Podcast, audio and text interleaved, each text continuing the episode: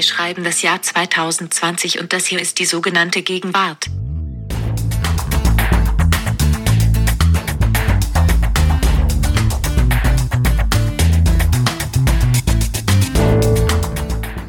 Liebe Zuhörerinnen und Zuhörer, wir sind zurück mit einer neuen Folge der sogenannten Gegenwart. Ich bin Ijoma Mangold und mir gegenüber sitzt Lars Weißbrot. Hallo Ijoma. Ja, und diesmal sitzen wir wirklich uns gegenüber, denn das Schicksal hat es so gefügt, dass wir beide in Hamburg sind, in der Redaktion der Zeit, in der Feuilleton-Redaktion, wo wir hier arbeiten und uns endlich für diesen Podcast live und in echt treffen können. Und es ist gleich ein ganz anderer Vibe. Absolut, finde ich auch, oder? Ja, ich bin, ich bin nervöser tatsächlich als sonst. Es ist so ein bisschen wie wenn man wenn man vor dem ersten Date so ganz viel so kluge SMS hin und her geschrieben hat und dann sitzt man sich gegenüber, obwohl wir uns natürlich schon oft gesehen haben, aber nicht mit diesen Mikros. Nicht mit den Mikros und es könnte der Streitkultur förderlich sein. Ich glaube, wenn man sich echt gegenüber sitzt, geht man mit dem anderen, geht man härter ins Gefecht, weil man weiß, man kann quasi so durch die körperliche Präsenz Versöhnungssignale ausstrahlen, die sonst über die Laptop-Videokamera nicht so gut weitergereicht werden. Ich bin gespannt. Okay, ich fand, wir waren ja teilweise schon recht scharf miteinander. Mal gucken, wie schlimm es diesmal wird. Zumal wir ja auch ein Thema haben, was eben, eben. sehr mit Schärfe verbunden ist. Oder? Genau, unser Hauptthema ist eines, von dem die einen sagen, es vergifte das Diskussionsklima, während die anderen sagen, es gäbe es gar nicht, nämlich die sogenannte Cancel Culture.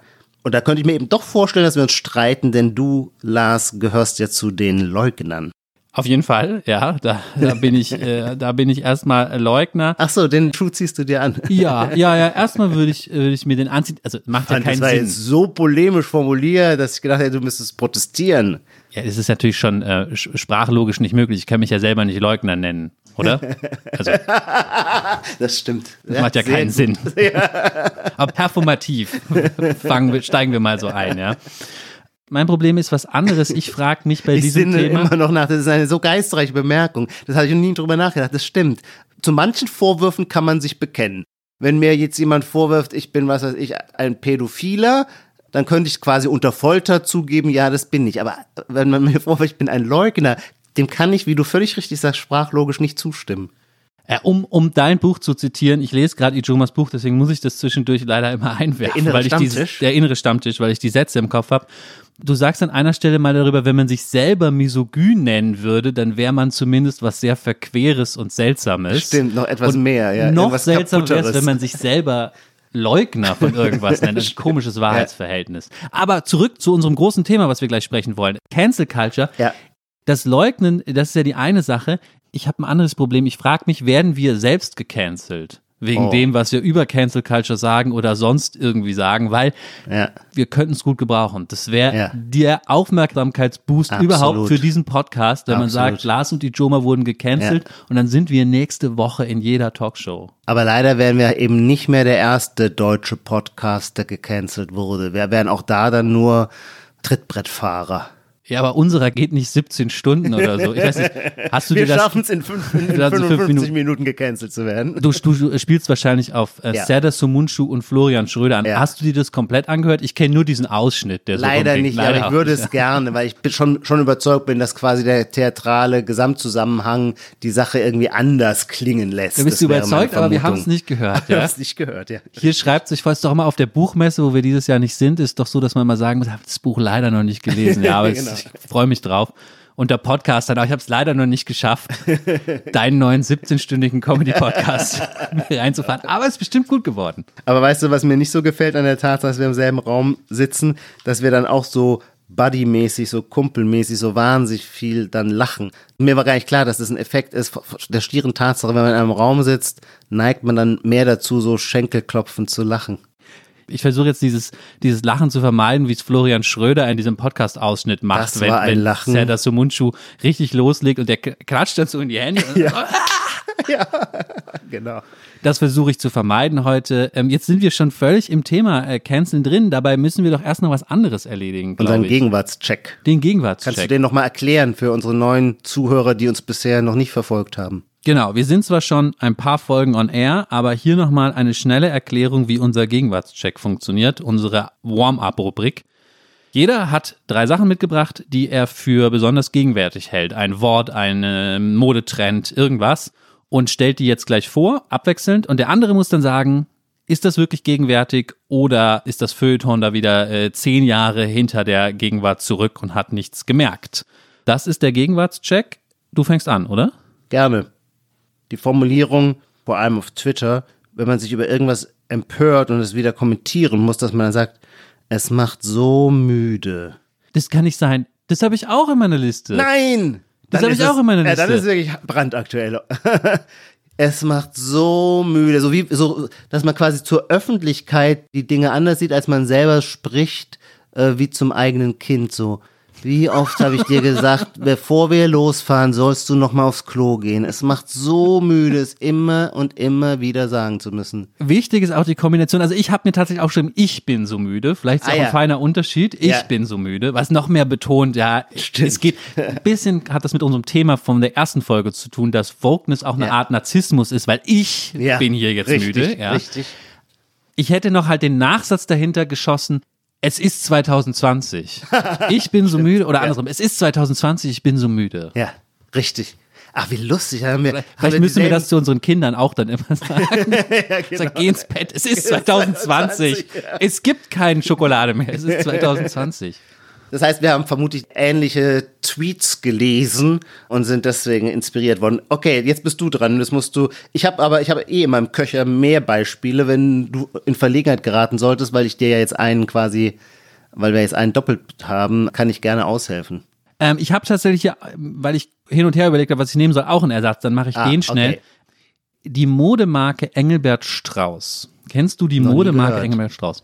Ich würde behaupten, vielleicht außer Nike Ja. gibt es keine Du sagst Nike? Äh, Das muss ich jetzt schon kurz mal unterbrechen, weil es, es gibt da draußen im Internet eine Blase, die sich sehr stark mit der Frage beschäftigt, ob Lars Wörter richtig oder falsch ausspricht. Und den Dude hast du ja beim letzten Mal mit Nina falsch ausgesprochen. Das war Dude. Hast du, du hast Dude gesagt. Und jetzt sagst du Nike.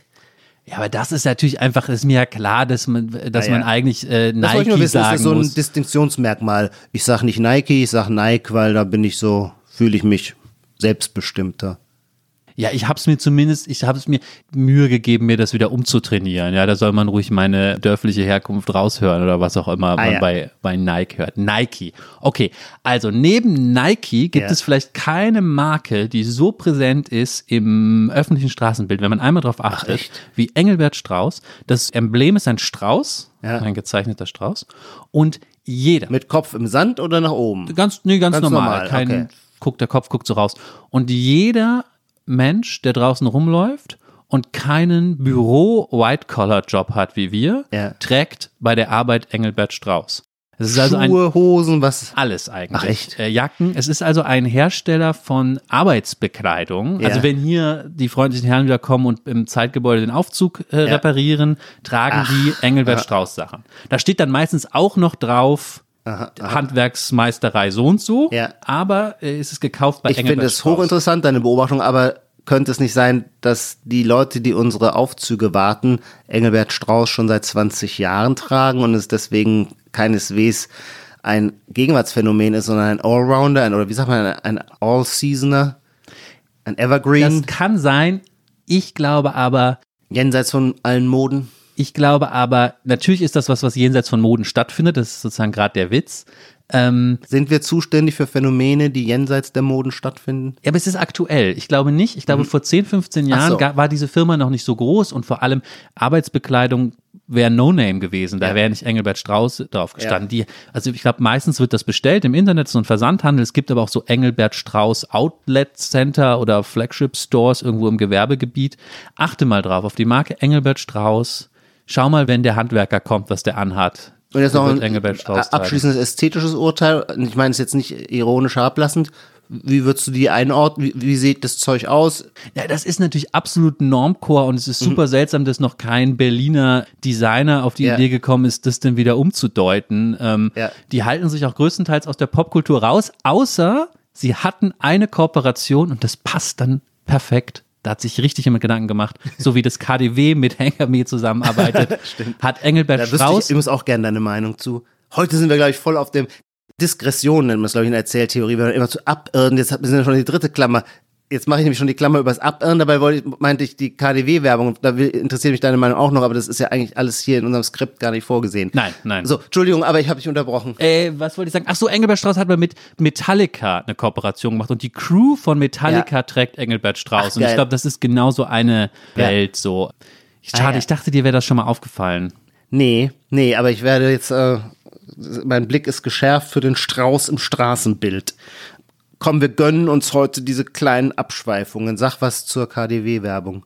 Ja, ich glaube, da müssen wir jetzt ganz kurz für Leute, die das Ja. noch nicht mitbekommen haben, sagen, keine Ahnung, wohin sich diese Debatte entwickelt, bis dieser Podcast veröffentlicht ist. Ja. Ja.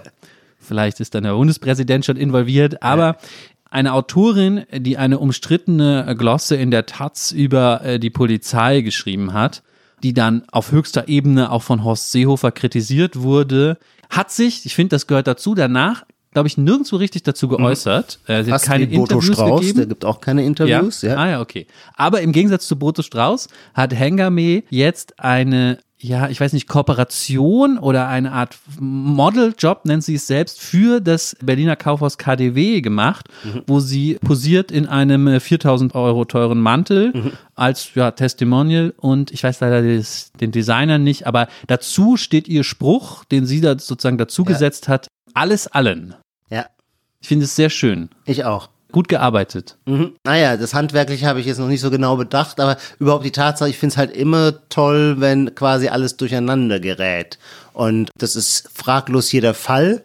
Und ich habe bisher jetzt nicht große Stücke auf sie gehalten, weil diese Kolumne fand ich unterirdisch. Aber diesen Move, den finde ich dann doch irgendwie ganz, also den muss man hinkriegen. Da muss man auch hingearbeitet haben, dass der funktioniert. Die, den hätte die ja nicht einfach so, sondern nee, da muss quasi die ganze Vorgeschichte, auch wenn sie die jetzt quasi nicht intentional in ihrer Autorschaft ganz und alleine im Griff gehabt hat, aber das rechne ich ihr jetzt an, dass sie es geschafft hat, an dem Punkt zu sein, wo sie dann einen so überraschenden Coup landen kann, bei denen sich dann jetzt möglicherweise die ursprünglichen Anhänger ihres Milieus mögt, vielleicht ist das meine, genau meine klammheimliche Freude ist, dass die, dass ihre Anhänger davon mehr geschockt sind als ich. Verstehst du, was ich es meine? Gibt, es gibt diese, es gibt diese Debatte, glaube ich, gerade auch. Trotzdem, du sagst, sie konnte das nicht intentional so als Stunt ähm, Ja. alles choreografieren, Ja. aber sie hat eine Sache gemacht, die man dafür machen muss, Mhm. was ganz wichtig ist, was viele Leute in den aktuellen Diskursen nicht können, was ihnen schwerfällt. Sie hat vorher geschwiegen. Das stimmt. Es war jetzt nicht, ah, da ist sie schon wieder und jetzt Stimmt. KDW, sondern es ist sozusagen der erste Auftritt, nicht ganz. Es gab einen Podcast mit Miri Davutwandi, aber ansonsten war es der erste große Auftritt und das ist der. So, Ah, ja. dafür muss man einmal es aushalten, nichts zu sagen eine Zeit lang. Wir sind ihr Fan. Die Sache finde ich irgendwie jetzt erst ästhetisch komplett cool. Ich auch. Weiter im, Ah, wir wollten eigentlich Gegen Gegenwartsphänomene weiter im machen, ja. Gegenwartscheck. Bin ich dran? Ja. Ich glaube schon, ja. Du warst zuletzt, wir erinnern uns, mit dem Straußenwappen. Ich hingegen habe jetzt, äh, bringe ein Gegenwartsphänomen, das äh, kein Wort ist, auch keine Pose, sondern tatsächlich unfassbar physiologisch. Dieses Gegenwartsphänomen ist ein Gefühl von Muskelanspannung im Gesicht, im unteren Wangenbereich, wie man es sonst nicht kannte. Aber seit wir alle Maskenträger sind, haben wir das Problem, dass unsere Mimik, die der Mitwelt Freundlichkeit signalisieren soll, von der Maske geschluckt wird. Weshalb ich zumindest, aber ich kenne auch andere, dann immer so stark ihr Lächeln grimassieren, in der Hoffnung, dass das Lächeln über die Maskengrenze nach oben in den Augen- und Stirnbereich überschwappt und dadurch sichtbar wird. Und das führt natürlich dann am Ende eines langen Tages zu einem zarten Muskelkater im unteren Wangenbereich. Das ist so schön, das ist perfekt und erfüllt auch das Genre, was bei uns einmal vorkommen muss, bevor im Gegenwartscheck irgendwas mit Masken. weil es immer, immer noch irgendwas gegenwärtig sein. Das ideal gegenwärtig, weil ich habe es noch nie so formuliert, aber jetzt, wo du es sagst, kommt es mir super bekannt vor. Ja. So als hätte ich es auch denken können, wäre ich so schlau wie du. Ich habe noch eine Sache und zwar Applied Epistemology. Was ich jetzt wahrscheinlich wieder falsch ausgesprochen habe, ich sage es nochmal auf Deutsch, äh, angewandte Erkenntnistheorie. Mir kommt es so vor, und ich habe auch diese Diagnose wiederum schon gelesen, dass in den letzten Jahren die ähm, sehr theoretisch abstrakte Disziplin der Philosophie, mit der ich mich selber mal beschäftigt habe, der Erkenntnistheorie, äh, versucht wird, möglichst angewandt zu erforschen, was erstmal paradox klingt. Gemeint sind dann Phänomene wie Fake News oder Filterblasen. Ich glaube, das sind so zwei Beispiele, wo Philosophen sagen, hier können wir angewandte Erkenntnistheorie machen. Ich weiß noch nicht, was ich davon halten soll, weil einerseits freut mich das, wenn das theoretische Handwerkszeug versucht wird anzuwenden auf echte weltliche politische Sachen. Andererseits mochte ich Philosophie auch immer, weil sie so weltentrückt war. Ich weiß es noch nicht. Genau, ich, ich, ich reagiere auch so, dass ich denke, ist das nicht vielleicht, war das nicht eigentlich ihre Stärke, dass sie sich nicht so einspannen ließ in die profane Wirklichkeit, in ihren Gedankenbewegungen. Aber das wäre jetzt eine Bewertung Stimmt, der glaubst Sache. du überhaupt, dass es, dass es ein Trend Genau, ist? die Frage, ist es überhaupt ein Trend? Und jetzt habe ich zuerst so gedacht, naja, es gab natürlich den Versuch mal der Philosophie gewissermaßen Wirklichkeitsrelevanz sich zu erobern, indem sie quasi ununterscheidbar wurde von der Hirnforschung so dass dann quasi Neurophysiologie und Philosophie des Geistes eins wurden und damit hatten dann die Philosophen des Geistes das Gefühl, dass sie endlich wirklich an der Hardware der Welt zu schaffen hatten. Aber Applied Epistemology, boah, sind das für ein Podcast anspruchsvolle Begriffe. Ähm, ich denke an den Philosophen Philipp Hübel, den ich sehr schätze. Und ich würde auch sagen, was er macht, zum Beispiel in seinem Buch, ich glaube, es heißt Die erregte Gesellschaft, hat genau auch was damit zu tun. Also Ja, quasi so ja. eine philosophische Anthropologie am Beispiel harter empirischer Untersuchungen zu erhärten. Also man kann statistisch erfassen, dass Menschen, die bestimmte Temperamente, also Verhaltensweisen in dem Sinne Temperamente haben, dann bestimmte Wahlpräferenzen haben. Und dann kommt man zu einer anderen Form der politischen Philosophie. Und das wäre in dem Sinne, glaube ich, dann auch angewandte Erkenntnisphilosophie. Insofern, ja, ich glaube, das könnte tatsächlich eine neue Mode, jetzt nicht im, ganz neutral gemeint sein, äh, wo einfach mehr Empirie einfließt. In, meistens geht es, glaube ich, dann um die Zeichnung des Menschenbilds. Früher war das Menschenbild so eine philosophische Entscheidung. Der Mensch ist gut, der Mensch ist ein Vernunftwesen, der Mensch ist eine Bestie, äh, deswegen müssen wir ihm so. Das, das sind so Entscheidungen. Jeder arbeitet halt mit einem Menschenbild so. Ähm, während, wenn wir dann mehr Empirie zulassen, dann können wir dieses versuchen, dieses Menschenbild quasi statistisch ein wenig zu umreißen. Und das finde ich schon fruchtbar. Entschuldigung, mir ist gerade noch eine andere Frage eingefallen. Nochmal Ja. zurück zu Hengame. Findest du 4000 Euro für einen Mantel teuer? Ja. Ist ich, teuer. Ja, absolut. Ich träume immer von einem Kamelhaarmantel. Und, aber da weiß ich, den kann ich mir nicht leisten. Und ich glaube, der fängt äh, bei 3000 Euro an. Also insofern finde ich das teuer. Ja, absolut. Ich, ich, ich dachte immer, ein guter Mantel, wenn er wirklich halten soll für lange, kostet so viel. Nein. Naja, das ist jetzt aber wirklich sehr relativ, je nachdem, wie du deine eigenen finanziellen Möglichkeiten zuschneidest. Wir, Ich wir, fände es schön, wenn ich irgendwann so weit wäre, dass ich einen 3000 Euro Kamelhaarmantel als nicht teuer empfände. ich glaube aber nicht, dass dieser Zustand noch zu erreichen ist in diesem Leben. man sagt doch dann immer, ja, aber er ist preiswert. Oder er ist seinen Preis wert. so lange, ja. genau. Wir, wir haben jetzt schon hemmungslos überzogen. Wir, wir müssen aber noch zwei von unserer kurzen Warm-Up-Rubrik zwei Sachen machen. Ich hau ganz schnell eins raus, ja. weil ich gerade ähm, vor zwei Wochen das erste Mal äh, in der ganzen Corona-Zeit bin, habe ich das erste Mal wieder Deutschland verlassen, also eine Reise gemacht und zwar ins schöne Portugal. Und in Lissabon, die Stadt war natürlich total, nicht total leer, aber vermutlich viel leerer, als sie es sonst ist. Es waren da schon dann wieder auch Touristen, es war sehr schöne Atmosphäre. Aber da fiel mir ein, dass das Straßenbild halt völlig anders aussieht, wenn es plötzlich nicht dominiert wird von diesen Handysticks. Also mein Gegenwartsphänomen war, ist in diesem Fall das Verschwinden der Handysticks aus dem Straßenbild. Ich hatte jetzt kurz Angst und du sagst, dein Gegenwartsphänomen sind diese Selfie-Sticks. Dann hättest du mich, hättest du Hätte mich fristlos gecancelt, gekündigt. gecancelt, Ja. fristlos, fristlos gecancelt. So rum lassen, lassen wir es mal durchgehen. Ich versuche auch mein letztes schnell zu machen. Wir bitten ja mittlerweile auch unser Publikum um Vorschläge. Und da ist von zwei Hörerinnen einer gekommen, den ich perfekt fand, weil ich ihn selber auch Mhm. irgendwann mal, glaube ich, schon mal pitchen wollte, nämlich das Wort cringe. Mhm. Schon wieder ein englisches Wort.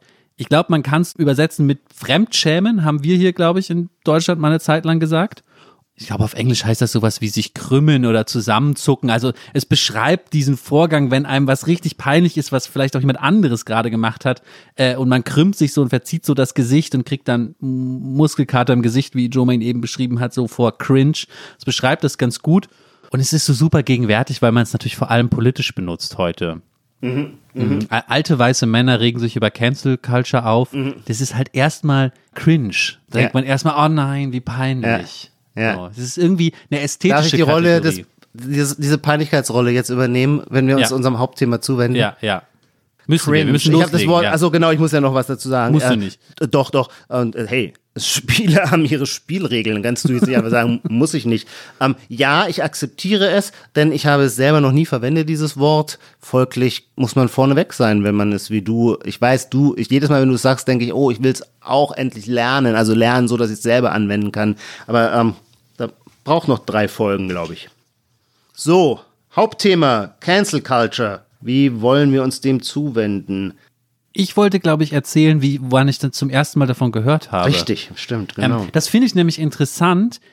Wir reden über Gegenwartsphänomene und meistens sind Gegenwartsphänomene ja wie Träume. Ja. Man kann sich nicht an die Details erinnern, sowas wie wann hat man eigentlich zum ersten Mal davon gehört? Was war der erste Moment, dass einem das auffiel? Es ist so, so diffus, wie das auftaucht. Ja. Ja. In Christopher Nolans Inception, in diesem Film, ist es immer ein Kriterium dafür, dass man sich in einem Traum befindet, dass man nicht weiß, wie bist du eigentlich hier gerade in den Raum gekommen? Weil Ah, im ja. Traum kann ich das nicht zurückverfolgen. Ja. Und Gegenwartsphänomene haben diese ähnliche äh, Diffusität. Ah. Hier habe ich das Glück, dass ich tatsächlich mich erinnern kann, wann ich dieses Wort zum ersten Mal gehört habe. Und zwar habe ich im Sommersemester 2019 ein Seminar an einer Kunsthochschule gegeben, ähm, über so ein eher philosophisches Thema. Und dort erzählte mir eine Studentin, dass sie gerade eine Arbeit schreibt über das Thema Cancel Culture, was sie irgendwie kritisch beleuchtet. Und ich weiß noch, dass ich nachgefragt habe, was das ist. Und sie es mir erklärte, damals noch mit dem Beispiel, ich glaube, das war, das hat sie gesagt, wenn man, wenn man jetzt Michael Jackson nicht mehr im Radio spielt, weil Ja. neue Evidenz über seine äh, Missbrauchsgeschichte ans Licht gekommen sind oder wieder, wieder jetzt mehr Leuten bewusst geworden ist. Das war, glaube ich, das Beispiel damals, damals im, im Frühjahr 2019. Naja.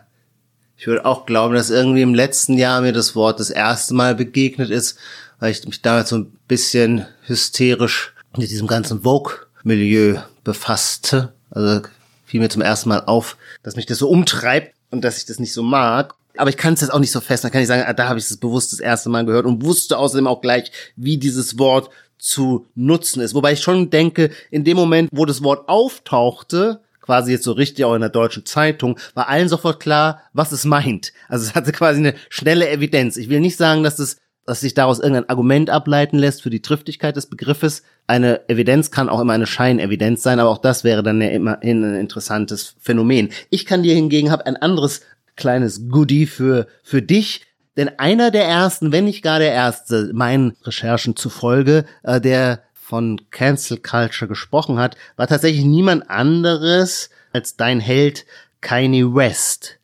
Ich glaube, dem ging voraus so sein Bekenntnis zu Trump und dann sagte er auch noch irgendeine Dummheit über die Freiwilligkeit oder die Wahlmöglichkeit bei der Sklaverei in den USA. Und da haben die Fans ihm natürlich ihre Liebe entzogen und Kanye West sagte dann, I've been canceled. I've been canceled before they had cancel culture.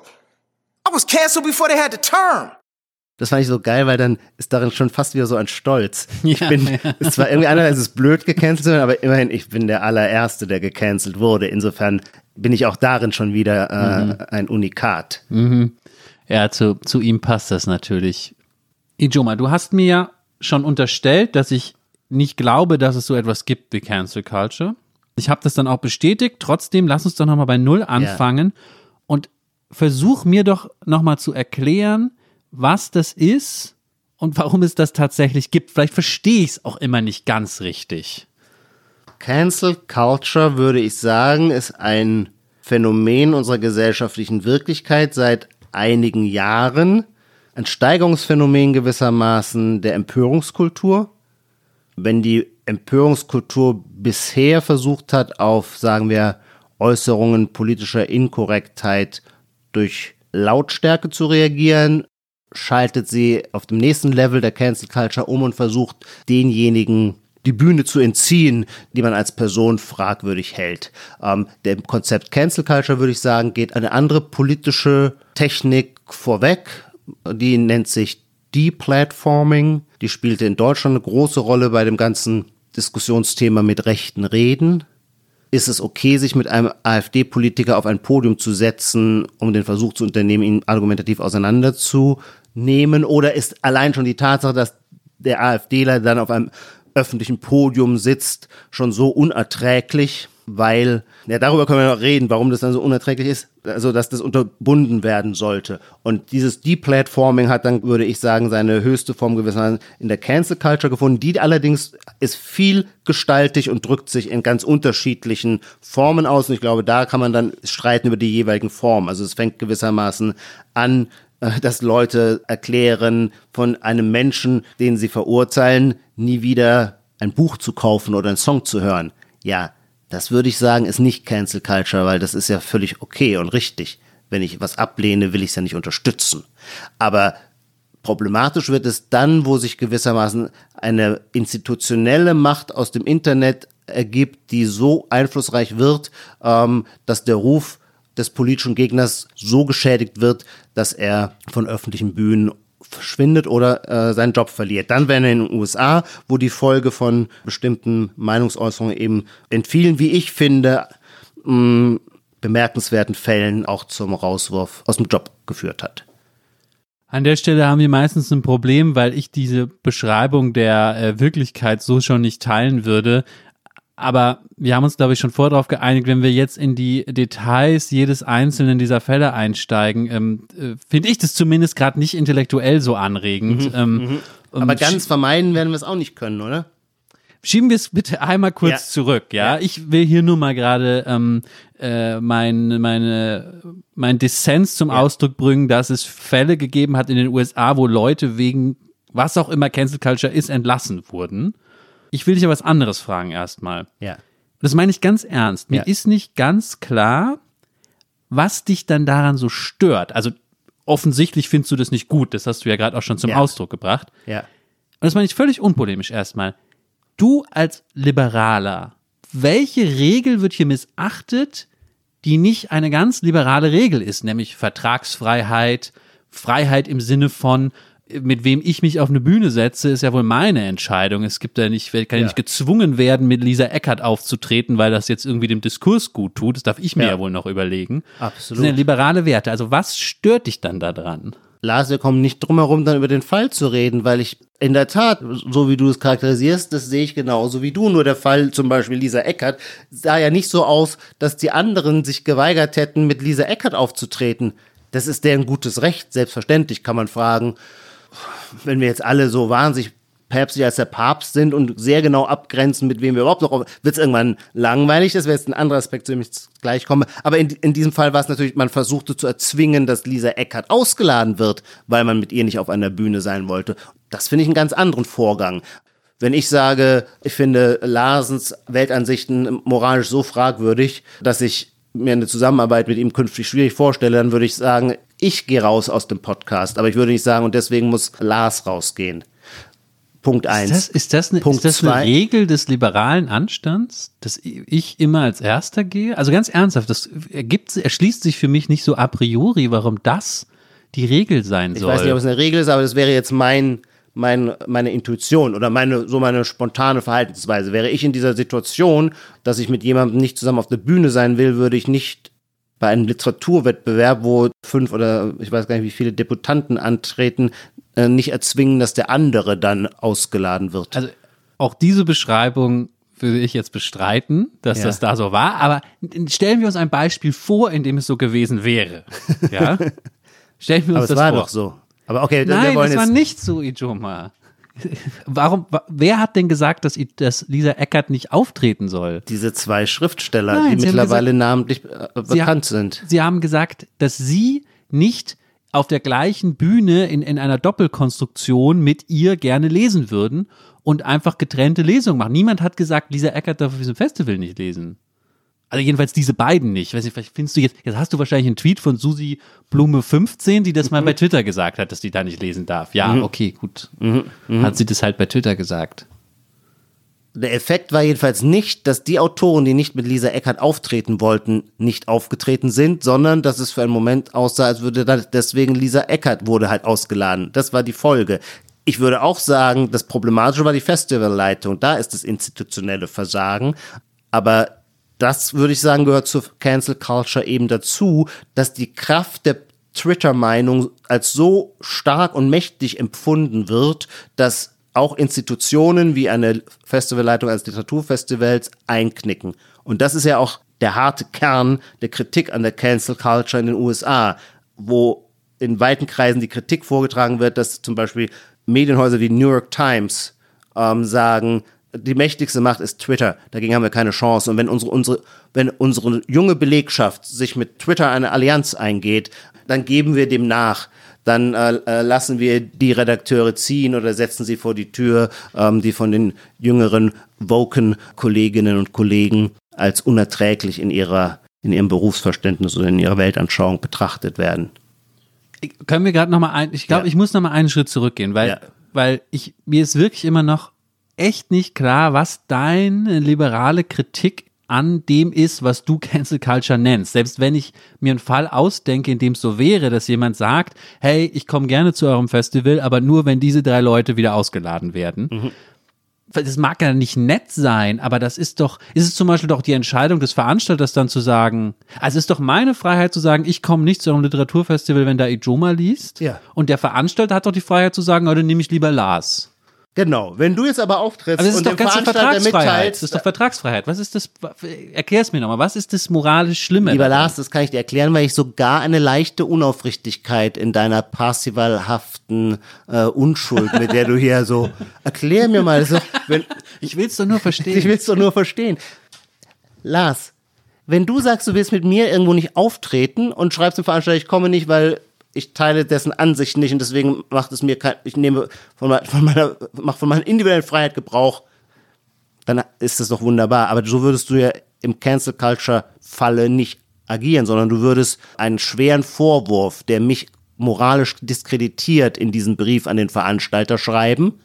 Das ist die Realität. Und der Veranstalter würde dann denken, oh Gott, oh Gott, stimmt, ach, der Mangold, das hat der Lars Weißbrot hier geschrieben, das ist so ein übler Reaktionärer, eigentlich schon fast ein Nazi, nee, oh, oh, das, da, da kriegen wir jetzt richtig als Veranstalter Ärger, wenn am Ende rauskommt, dass der Mangold, äh, der so ein finsterer Reaktionär ist, auftreten darf äh, und dass deswegen Lars Weißbrot äh, nicht aufgetreten ist. Also es, man arbeitet in der Cancel Culture ja immer mit der Komplettdiskreditierung des politischen Gegners, um das Feld zu bereinigen. Und ich finde deine, wenn du das immer zu, das ist ja sowieso, und das ist jetzt ein wichtiger Punkt für unser Thema, finde ich, die Reaktion auf das Thema Cancel Culture lautet bei den Trägern der Cancel Culture, es gibt sie gar nicht. Und das wurde namentlich in deutschen Medien mit einer solchen Konsequenz durchgezogen, dass ich mich immer frage, merkt ihr, auch Journalisten, merkt ihr nicht, wie, wie lächerlich das ist? Ihr habt ja gerade vier Seiten, 10.000 Zeichen voll geschrieben äh, über ein Phänomen, das, ihr habt es erklärt, beschrieben, um dann zu sagen, dass es das nicht gibt. Also etwas, was offensichtlich Menschen umtreibt, wo es ständig Fälle gibt, über die wir reden und die wir diskutieren, die wir jetzt im Einzelfall dann, äh, siehst du sie eher so, ich sie eher so, ähm, zu behaupten, das Phänomen gäbe es gar nicht. Ich finde was anderes, jetzt darüber zu reden. Aber da, da Ja. muss ich jetzt aber philosophisch widersprechen. Also, Ja. das ist ja mittelalterliche Scholastik. Also, du hast ja jetzt gesagt, nominalistisch hat das mal jemand erwähnt, deswegen gibt es das jetzt. Also, da würde ich jetzt ontologisch, aber. Die aber Leute arbeiten sich aber auch daran ab. Also, okay, vielleicht gibt es dieses Phänomen gar nicht. Dann sind alle die deutschen Journalisten, die erklärt haben, es ist ein Gespenst, über das diskutiert würde, die Sache gäbe es nicht im Recht. Dafür scheint mir aber, scheinen mir die Geschichten, über die wir seit einem Jahr nachdenken und diskutieren, zu häufig und zu deutlich zu sein. Das Interessante ist ja, die woken Kritiker der Cancel Culture, die sagen, es gäbe sie gar nicht, sind ja dann äh, auch überraschenderweise dann doch immer der Meinung, dass es sie nämlich doch gäbe, allerdings in anderen Fällen. Und dann wird immer angeführt Achille Membe, der äh, Philosoph aus Kamerun, der ursprünglich die Ruhr-Triennale eröffnen sollte, aber der ein BDS-Unterstützer ist und deswegen gab es eine Debatte darüber, ob er nicht ausgeladen werden müsste, bei einem staatlich subventionierten Festival aufzutreten.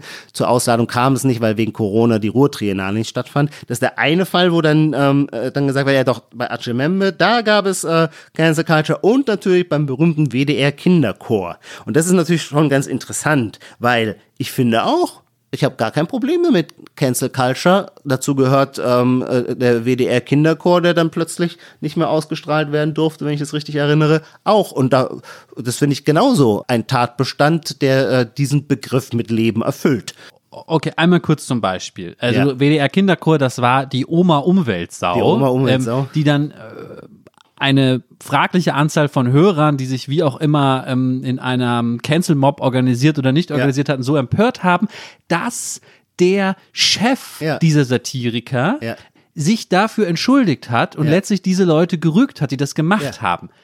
Ja, okay, wenn das passiert, Ja. ähm, ist es ja wohl eine andere Stufe, als wenn irgendjemand bei Twitter ähm, moralische Vorwürfe äh, Absolut. erhebt. Aber Cancel Culture ist doch nicht, dass jemand bei Twitter, du sagst dann immer so Gänseblümchen äh, 99 regt sich auf. Ja, das ist doch keine Macht. In der Tat, das ist keine Macht. Aber die Verknüpfung von Institutionen, die das Gefühl haben, dass Twitter in seiner äh, Massenmobilisierung stärker ist als ihre, ihr eigener Kompass, das ist das Problem. Und diese Fälle hatten wir David Shaw. Vielleicht teilen wir das unseren Zuhörern und Zuhörern mit. Es gab diesen offenen Brief.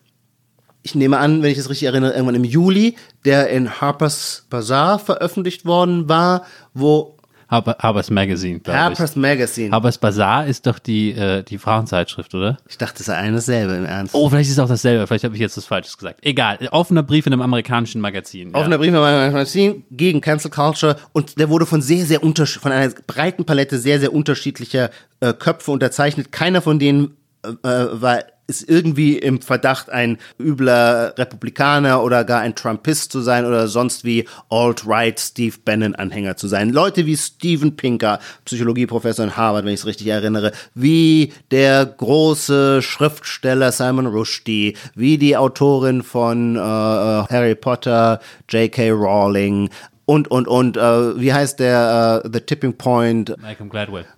Malcolm Gladwell, also um nur mal so eine die extreme Mannigfaltigkeit und Breite derer, die diesen Brief unterschrieben haben, ähm, anzudeuten. Und dieser Brief entstand im Juli nicht ohne Grund oder nicht ohne Zufall, weil es in den USA, und da haben die deutschen Medien, finde ich, nicht nur zu wenig berichtet, sondern irgendwie gar nicht berichtet. Es gab eine, es gab im Kontext der Black Lives Matter Proteste einen kritischen Gegendiskurs, von dem wir hier aber nicht viel erfahren haben. Und auf den fußt auch dieser offene Brief. Und jetzt gibt es einige dieser Beispiele. David Shaw war jemand, der ein Tweet von einem schwarzen Harvard-Professor retweetet hat. Nee, Princeton, Princeton-Professor. Dieser Princeton-Professor hat in Frage gestellt, ob die gewaltsamen Proteste, die sich zu dem Zeitpunkt bereits im Rahmen von Black Lives Matter auf der amerikanischen Straße ausgebreitet hatten, den Schwarzen helfen werden oder nicht viel eher schaden werden. Denn die Gewalttätigkeit in den 60er Jahren habe dann dazu geführt, dass Nixon zum Präsidenten gewählt worden sei. Und diesen Tweet von einem schwarzen Princeton-Professor hat der David Shaw, der für ein für eine Firma arbeitet, die so Datenanalysen macht für die Democrats, für die Demokratische Partei in den USA, retweetet. Und daraufhin gab es eine solche Empörung auf Twitter, dass die Firma den David Shaw gefeuert hat. So, diese Form von Beispielen sind die, die inkriminiert sind, um die es geht bei der Cancel Culture. Und das ist dann doch was anderes, als wenn Gänseblümchen 99 äh, sagt, ich bin so müde. Es ist 2020. Es ist 2020. Das, das Diskutieren über die Fälle ist schwierig, weil, Ja. soweit ich weiß, hast du diese Sache jetzt komplett richtig dargestellt. Ja. Ich halte sie auch für idiotisch. Ich halte sie aber für das einzige Beispiel, was es aus diesem amerikanischen Ja. Diskurs gibt, was Ja. so klar Ja. äh, dämlich ist, wie diese Sache. Okay, dann, dann sind wir so fair und, und, und genau, das, ich finde das ganz, machen wir mal, wir haben, bereiten uns natürlich auch vor und in der Tat haben Lars und ich bei dieser Frage dann immer das Problem, dass ich da mit einem Beispiel komme und dann sagt Lars, aber das stimmt doch einfach so nicht und dann diskutieren wir sehr lange und dann stimmt auch immer irgendwas nicht an dem, was ich sage und deswegen war ich jetzt so fies, dass ich mich heute Vormittag nochmal ganz gründlich vorbereitet habe mit einem wasserdichten Beispiel. Aber deswegen ist es vielleicht schön, sprechen wir auch über die nicht wasserdichten Beispiele, einfach nur damit wir so eine ungefähre Vorstellung haben. Barry Rice war eines dieser Fälle. Vielleicht erzählst du dieses Beispiel, gerade weil du sagen wirst, das zählt gar nicht, aber es ist doch auch interessant. Ja, äh, äh, Ich weiß gar nicht, wie ich das jetzt zusammenfassen soll. Das war jemand, eine, eine ähm, äh, wichtige ähm, Redakteurin bei der New York Times, die gekündigt hat. Was willst du jetzt hören? Weil sie sich gemobbt gefühlt hat von, Ja. von den Kollegen. Können wir nochmal anders Ja. gerade ansetzen? Ja. Oder George Packer, wirklich die Legende des amerikanischen Oh, das Reporters. kenn, weiß ich gar nicht. Was ist mit George Packer passiert? Ich hoffe, dass ich jetzt nichts Falsches sage, weil das habe ich nur aus privaten Quellen von Amerikanern. Aber also was stimmt ist, er hat beim New Yorker gekündigt und arbeitet jetzt für The Atlantic. Er hat daraus aber keinen öffentlichen Akt gemacht, aber in den USA, zumindest was ich höre, heißt es, er hatte keinen Bock mehr, dass er jedes Mal, wenn er irgendetwas Kritisches über links schrieb, äh, in die Chefredaktion bestellt wurde und Buße tun musste und sich reumütig zeigen musste, weil die junge Belegschaft, die sehr vogue ist, es unerträglich fand, dass George Packer etwas Kritisches über zum Beispiel das Vogue-Milieu schreibt. Und in dem Zusammenhang sagen, ist es in, Amer in Amerika ist es jetzt ein Standard, dass man sagt, New York Times und New Yorker, da ist eine ziemlich gleichgeschaltete Meinungspolitik am Werk und dort, wo man noch mehr Heterogenität zulässt, sei The Atlantic. Für gleichgeschaltet wirst du gecancelt, weil dieses Wort in Deutschland ähm, ganz Ja. speziell benutzt wird. Ja, stimmt. Im Zusammenhang mit dem Dritten Reich. Ja, das, dann ziehen wir es zurück. das ziehen wir zurück. Falls mich, das, falls das meinen Kopf rettet. Das rettet alles. Ich möchte trotzdem jetzt gerade nochmal abstrakter werden, weil mir ist, okay. mir ist ein intellektueller Punkt nochmal wichtig. Nimm die Beispiele, die du jetzt genannt hast. Deine, deine These geht ja immer damit einher, dass der Cancel-Mob, die Linken, das Vogue-Milieu, irgendein unlauteres Mittel benutzt, um diesen Leuten die Bühne zu erziehen. Das steht teilweise auch immer in so Essays, die Mhm.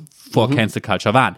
Die würden es auf unlautere Art tun. Und mir ist wirklich nicht klar, was liegt. ist das Unlautere, ja? Also George Packer beim New Yorker irgendwie ähm, ähm, äh, Kaugummis unter den Tisch zu kleben oder äh, äh, ähm, zu sagen, ich finde es nicht gut. Ist es unlauter, wenn ich öffentlich sage, ich finde es nicht gut, was, was der macht? Wo fängt das Mobbing an bei Barry Weiss? Also was, wo, was ist Ja. genau unlauter? Okay, ich bin nicht der Meinung, dass man gewissermaßen Leute erst in den Gulag verfrachten muss, damit man einen echten Fall von Cancel Culture hat. Wenn das der Maßstab ist, an dem du aufwachst und findest, jetzt sei es mal an der Zeit, sich zu empören oder kritisch zu werden, würde ich sagen, nein. Es gibt auch jenseits gewissermaßen gedankenpolizeilicher Verhaftungspolitik ähm, schon ein Maß ähm, der Reglementierung ähm, des öffentlichen Diskurses, die nicht gut ist. Und zwar deswegen nicht gut ist, und das ist vielleicht mein Punkt. Und insofern haben wir, verstehe ich deine Annäherung auch ein bisschen.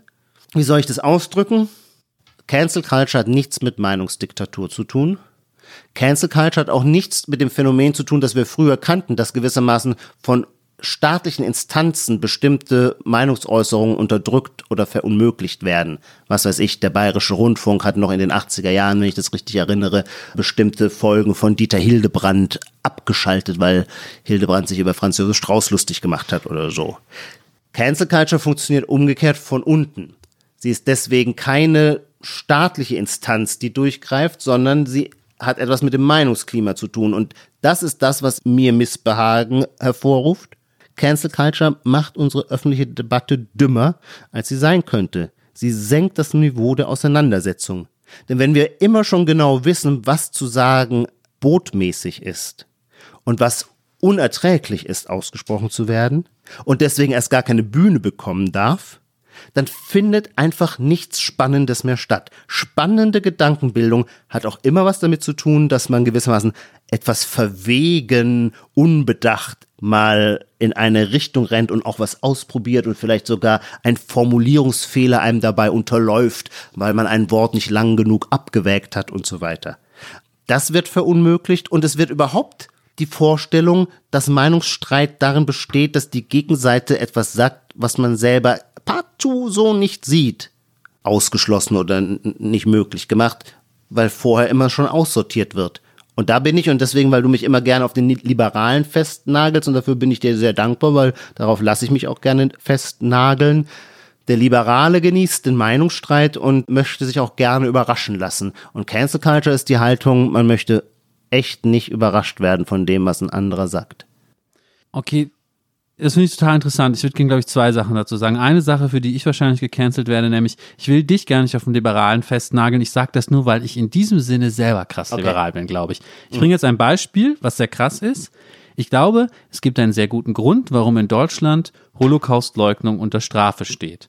Ähm, ich möchte das auch nicht abschaffen, das sollte auch genauso bleiben.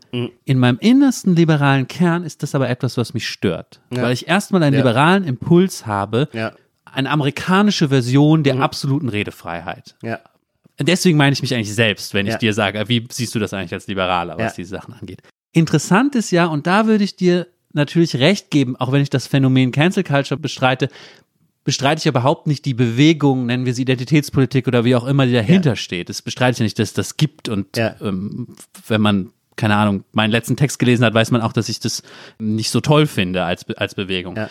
Da verstehe ich dich, weil ich glaube, wenn wir bei diesem amerikanischen Idee von Meinungsfreiheit bleiben, mhm. gibt es doch immer, wenn es so Grundsatzurteile zur Meinungsfreiheit gibt in den USA, diese Formulierung Yelling Fire in a Crowded Theater, womit juristisch immer festgelegt werden soll, das ist keine Meinungsäußerung mehr oder nicht nur. Wenn ich das mache, ist es eine Handlung. Ja. Ich löse damit Gefahr aus. Das ist nicht mehr gedeckt von Meinungsfreiheit. Ich glaube, in den USA, ich hoffe, ich sage jetzt nichts Falsches, darf man sogar sagen, kill all Jews, mhm. weil es nicht sozusagen eine konkrete Person bedroht, mhm. ja. Mhm. Alle würden natürlich sagen, das ist furchtbar mhm. und ganz schrecklich, aber es ist sozusagen mhm. keine, es ist mhm. eben Sprache, die von der Meinungsfreiheit gedeckt ist. Yelling Fire in a Crowded Theater ist eine ein Handlung. Sprechakt, ja. Ist ein Sprechakt, ja. ein Handlungssprechakt. Ja. Und das große Problem meiner Meinung nach mit der Identitätspolitik, und das ja. hat natürlich mit dem zu tun, was du gerade als Cancel Culture beschrieben ja. hast, ist, dass die sehr viel Sprechen als Handlung verstehen. Ah, ja. Die sagen ja bei ganz vielen Sachen, dieses Wort zu benutzen, ja. ist kein Sprechen, sondern ist eine gewaltvolle Handlung. Es ist eine Handlung. Eine Mikroaggression. Ja, ähm, gut, oder Aggression mehr. würde ich noch akzeptieren, aber sobald man sagt Gewalt oder Handlung, mhm. ändert man ja den, ja, den ontologischen ah, ja. Status. Stimmt. Ja. Und ähm, ich glaube, was du als Cancel Culture beschreibst, würde ich einfach als diesen Kategorienfehler beschreiben. Das, mhm. Äh, oder was du als unlauteres Eingreifen beschreib, beschreibst, mhm. würde ich einfach als Kategorienfehler behalten. Die behandeln Sprache nicht als Sprache, sondern als Handlung eben. So als würde ich dir jetzt eine Ohrfeige geben. Natürlich würden dann alle sagen, nein, das ist nicht genau dasselbe und natürlich ist physische Gewalt viel schlimmer. Ja. Aber trotzdem gibt es so eine Art Kategorienfehler, die, der da drunter liegt. Ich mhm, weiß jetzt gar nicht, inwiefern dir das Recht gibt, aber ich hatte gerade das Gefühl, das muss ich jetzt einmal festhalten. Dass nee, das ich glaube, das gibt ist. weder Recht noch Unrecht, sondern wir sind aber hier, wir verstehen uns ja auch als phänomenologischer, soziologischer Podcast. Also wir wollen Phänomene beschreiben und gar nicht und natürlich gibt es keine neutralen Phänomenbeschreibungen, deswegen gibt's auch, kommt es dann immer auch zu Meinungsverschiedenheiten. Die sind ja auch schön und bringen ja auch so eine Energie mit sich. Aber wir können quasi die Frage jetzt an der wir haben uns jetzt lang genug abgearbeitet und dabei hoffe ich zumindest trotzdem auch die Vielfalt der Phänomene entfaltet. Die Frage, ob es die Cancel Culture gibt oder nicht, betrachten wir jetzt als abgearbeitet und greifen dein Stichwort auf, weil mir das, glaube ich, um das Phänomen dann zu verstehen, doch wichtig zu sein scheint. Denn es gibt die Cancel Culture natürlich nur in diesem größeren Kontext von Identitätspolitik, von einem identitätspolitisch engagierten, woken Milieu. Und du hast gerade selber schon auf einen vorzüglichen Text verwiesen, den du geschrieben hast, vor zwei Wochen, glaube ich, in der Zeit, äh, über Identitätspolitik.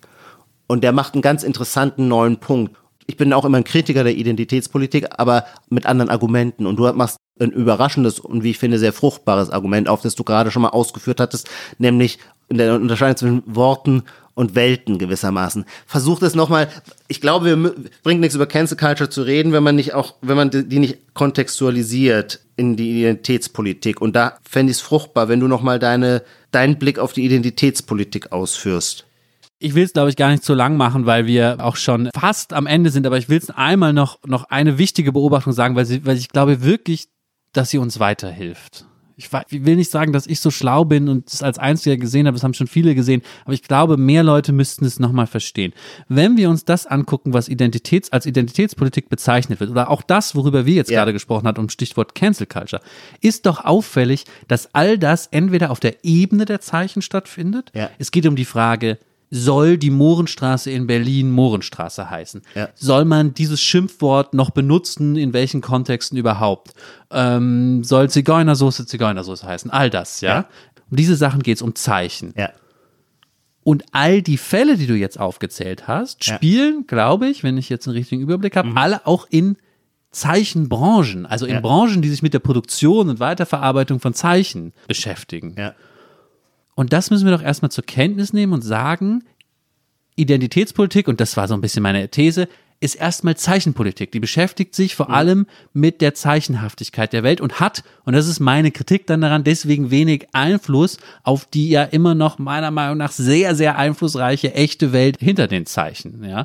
Deswegen würde ich jetzt behaupten, sind die Fälle von gecancelten CEOs von Investmentbanken auch eher dünn gesät. Nö, nö. Okay, das letzte Fallbeispiel, die äh, Marketingchefin oder Personalchefin, Personalchefin von Adidas, für den klaren Fall von Cancel Culture. Sie sagt einen Satz, den ich für einen Mitarbeiter des Vorstands von Adidas relativ naheliegend finde, nämlich, nee, bei Adidas gibt's keinen Rassismus oder wir haben kein Rassismusproblem. Und den Satz zu sagen, der entspricht nicht der Büßerhaltung, die heute von verantwortungsvollen Weißen erwartet wird. Und deswegen musste sie ihren Hut nehmen. Finde ich einen klaren Fall von Cancel Culture, ist in einer Welt, wo es zwar in der Tat ist Adidas wie Nike, natürlich in Wahrheit werden, werden da auch Zeichen vor allem. Vor allem in der Marketingabteilung. In der Marketingabteilung, aber das war, glaube ich, die Personalerin. Ah, Ähm, okay. Aber werden dann natürlich vor allem auch Zeichen verkauft. Aber es ist jedenfalls ein Manager. Es ist so, es ist jetzt nicht, es ist nicht die Kabarettistin und Schriftstellerin Lisa Eckhardt. Insofern, ich verstehe dein Argument und finde es wichtig. Ich glaube, es führt zu einer starken Klärung, aber man muss gleichzeitig auch sagen, das schreibst du ja in deinem Text auch selber, dass natürlich die Welt der Zeichenproduktion riesengroß geworden ist. Ja, die ist nicht mehr irgendwie so für die glücklichen Aristokraten, die sich äh, auf ihrem Schlösschen ein Barockkonzert gönnen, sondern der gesamte Kapitalismus ist eigentlich ist ein kreativer Kapitalismus geworden und was verkauft wird, sind Erlebnisse, sind Symbole, die uns schmücken, Statussymbole sind, sind Zeichen, mit denen wir uns kleiden und, und mit denen wir unsere Identität zum Ausdruck zu bringen versuchen. Insofern ist diese Welt riesig und sie ist noch viel größer. Jetzt fasse ich deinen Text zusammen, weil ich ihn so gut finde und weil das auch so flüssig läuft und auch so entscheidend ist. Naja, und weil natürlich eine Banalität, wir leben im Zeitalter von Social Media. Also wir leben nach der digitalen Revolution und die digitale Revolution hat ein einzigartiges Universum der Zeichen geschaffen. Und du sagst zu Recht, diesen Zusammenhang sollten wir überhaupt erstmal sehen. Die Tatsache, dass Identitätspolitik, wie wir sie kennen, plötzlich die historische Bühne betreten hat, hat etwas mit der digitalen Revolution zu tun, wo jeder auf Facebook sich selber in Form von Zeichen darstellt. Ja, mir ist halt wichtig, damit die These auch nicht super boomermäßig cringe klingt. Ähm, ich will natürlich nicht Was sagen. nochmal super boomer-mäßig cringe? Das ist mir zu viel auf einmal. Naja, ich will jedenfalls nicht sagen, das Internet hat uns irgendwie enthemmt oder dümmer gemacht. Ähm, Stimmt vielleicht sogar, will ich aber nicht sagen. Ich will was anderes sagen. Ich will sagen, es gibt ein Eigengewicht der Zeichen, die wir in Medien merken. Das klingt jetzt so nach Kittler Gone Wild. Ich meine aber bloß, Ja. ein Wort, ja, Ja. das Z-Wort, was ich eben ausgesprochen habe, zu beklagen, dass es irgendwo benutzt wird, das kann ich in den Tweet rein kopieren. Ja, ich kann sozusagen auch einen Screenshot machen von einer Serie, wo jemand Blackfa weißer Blackfacing macht und das posten und anklagen. Aber ein Zusammenhang, der nicht selbst schon Zeichen ist, ja, Ja. wie Ja. was ist eigentlich die Situation der ähm, äh, rumänischen Hilfskräfte in der Fleischindustrie, Ja. erstmal in Zeichen zu übersetzen, ist wesentlich komplizierter. Ähm, und da gibt es ein Missverhältnis heute. Ja. Ijoma, ich glaube, wir, wir müssen zum Ende kommen, zumal ich noch eine Schlussrubrik habe, auf die ich Ja. dich vielleicht ein bisschen Ja. länger antworten lassen will. ein bisschen schon Kultus Interruptus mäßig. Wir sind gerade voll drin. Ich könnte jetzt noch eine Stunde mit dir über Identitäts Identitätspolitik Du, sprechen. du darfst auch noch eine Sache sagen. Ich will sie nur auf eine bestimmte Art framen. Okay, das ist das Böseste, was man heutzutage überhaupt machen kann. Framen. Nein, es kommt darauf an, ob, ob man von Für den welche Guten Sache ist oder von den stimmt, Schlechten stimmt. Ich hoffe, du framest für die Guten. ja, für, für meine, für meine Sache. Ähm, unsere Abschlussrubrik heißt jedes Mal äh, die sogenannte Zukunft. Da stellt der eine dem anderen eine Frage, zu der er eine Prognose in die Zukunft abgeben muss, aber die Frage kennt der andere noch nicht. Das heißt, er muss sich ganz spontan was überlegen dazu. Das wollen wir jetzt am Schluss machen. Mit meiner Prognosefrage an dich, Ijoma. Wann wird diese ganze Sache endlich aufhören? Identitätspolitik, Zeichenpolitik, Cancel Culture, dieser riesige Ja. Diskurs, der alles unsere Diskurse Danke, aufgefressen hat, sodass wir über danke, nichts anderes mehr danke. reden können. Wann wird das aufhören und warum und wie und können wir da irgendwas für Vielen tun? Dank, lieber Lars. Ich hätte mir keine schönere Frage wünschen können und es war nicht abgesprochen. Ich glaube viel schneller, als wir alle glauben. Denn wenn es irgendein Prinzip gibt, von dem ich in der Weltgeschichte überzeugt bin, dann ist es das Prinzip des sich zu Tode Siegens. Und ich bin absolut überzeugt, je größere, unfassbare Triumphe die Identitätspolitik feiert, desto mehr hat sie sich in Wahrheit schon totgesiegt, weil die Geschichte natürlich am Ende ein dialektischer Prozess ist und Aktio, Reaktio hervorruft und je enger der Raum wird dessen, was überhaupt noch als politisch korrekte Wahrheit ausgesprochen darf, desto mehr schwindet dann irgendwann das Verständnis für die guten Absichten derer, die die Identitätspolitik vorantreiben. Und äh, es kommt dann zu Gegenbewegungen und das Subversive und das Rebellische macht sich plötzlich an einer ganz anderen Stelle zu bemerken. Und was eben noch wie ein engagierter Ausdruck politischen Emanzipationsstrebens und Empowerments war, wird als das durchschaut, was es dann eben im schlechten Falle, es wird vielleicht auch die guten Fälle der Identitätspolitik geben, aber was es im schlechten Falle immer schon war, Phrase, Phrase, Phrase. Und deswegen mich total überzeugt, der Tod der Identitätspolitik wird die Phrase sein, die in ihrem Herzen schlägt. Und auch das ist ja kein Zufall, wenn wir deiner These, Lars, folgen, dass das Ganze ja eine Zeichenpolitik ist. Folglich, die Form, in der Zeichenpolitik inflationär wird, ist ihre Phrasenhaftigkeit. Dann bleibt mir zum. Das waren hoffnungsvolle Worte für alle, die die Welt so sehen wie ich. ich, ich möchte mal einmal nachfragen, wann genau ist das? Im Jahre 2023 im Spätsommer. Im Spätsommer. Ichoma, danke dir für dieses sehr interessante Gespräch, wirklich hier live nebeneinander ohne Screen, der zwischen uns geschaltet ist. Ich bin und auch noch ganz erregt und äh, wir können ja drüber nachdenken, ob wir irgendwann noch eine Folge-Folge machen zur Identitätspolitik. Spätestens, wenn sie dann wirklich vorbei ist. Ähm, ja. Also was, dann können wir nochmal zurückblicken. Was war Identitätspolitik? Was auch so schön mit ihr war, können wir was, dann ja, sagen. Genau. Och, Die schönen Momente mit doch ihr. Vielleicht kommt danach noch was Schlimmeres. Vielleicht kommt danach was Schlimmeres, das stimmt. Ich bedanke mich bei allen Zuhörerinnen und Zuhörern. Ähm, schreiben Sie uns unbedingt gerne Mail an gegenwart.zeit.de mit Vorschlägen für den Gegenwartscheck, mit anderen Anmerkungen, Kritik, Lob. Wir freuen uns und versuchen auch auf möglichst viel zu antworten. Ichoma, hast du noch was zu sagen? Nein, ich verabschiede mich von unseren Zuhörerinnen und Zuhörern und bis zum nächsten Mal. Bis zum nächsten Mal, Ichoma. Titel aller Bücher, Artikel, Filme, Songs oder Serien aus dem Podcast finden Sie in der Podcast-Beschreibung. Bei Anregungen, Kritik und Lob schreiben Sie uns gerne an gegenwart.zeit.de.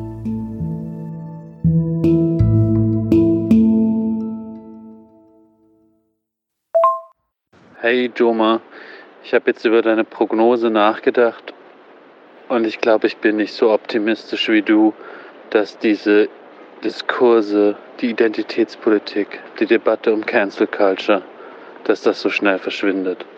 Und weißt du warum? Weil wir ja auch wieder drüber geredet haben. Wir kritisieren das, dann kritisiert jemand uns dafür und dann geht es immer so weiter.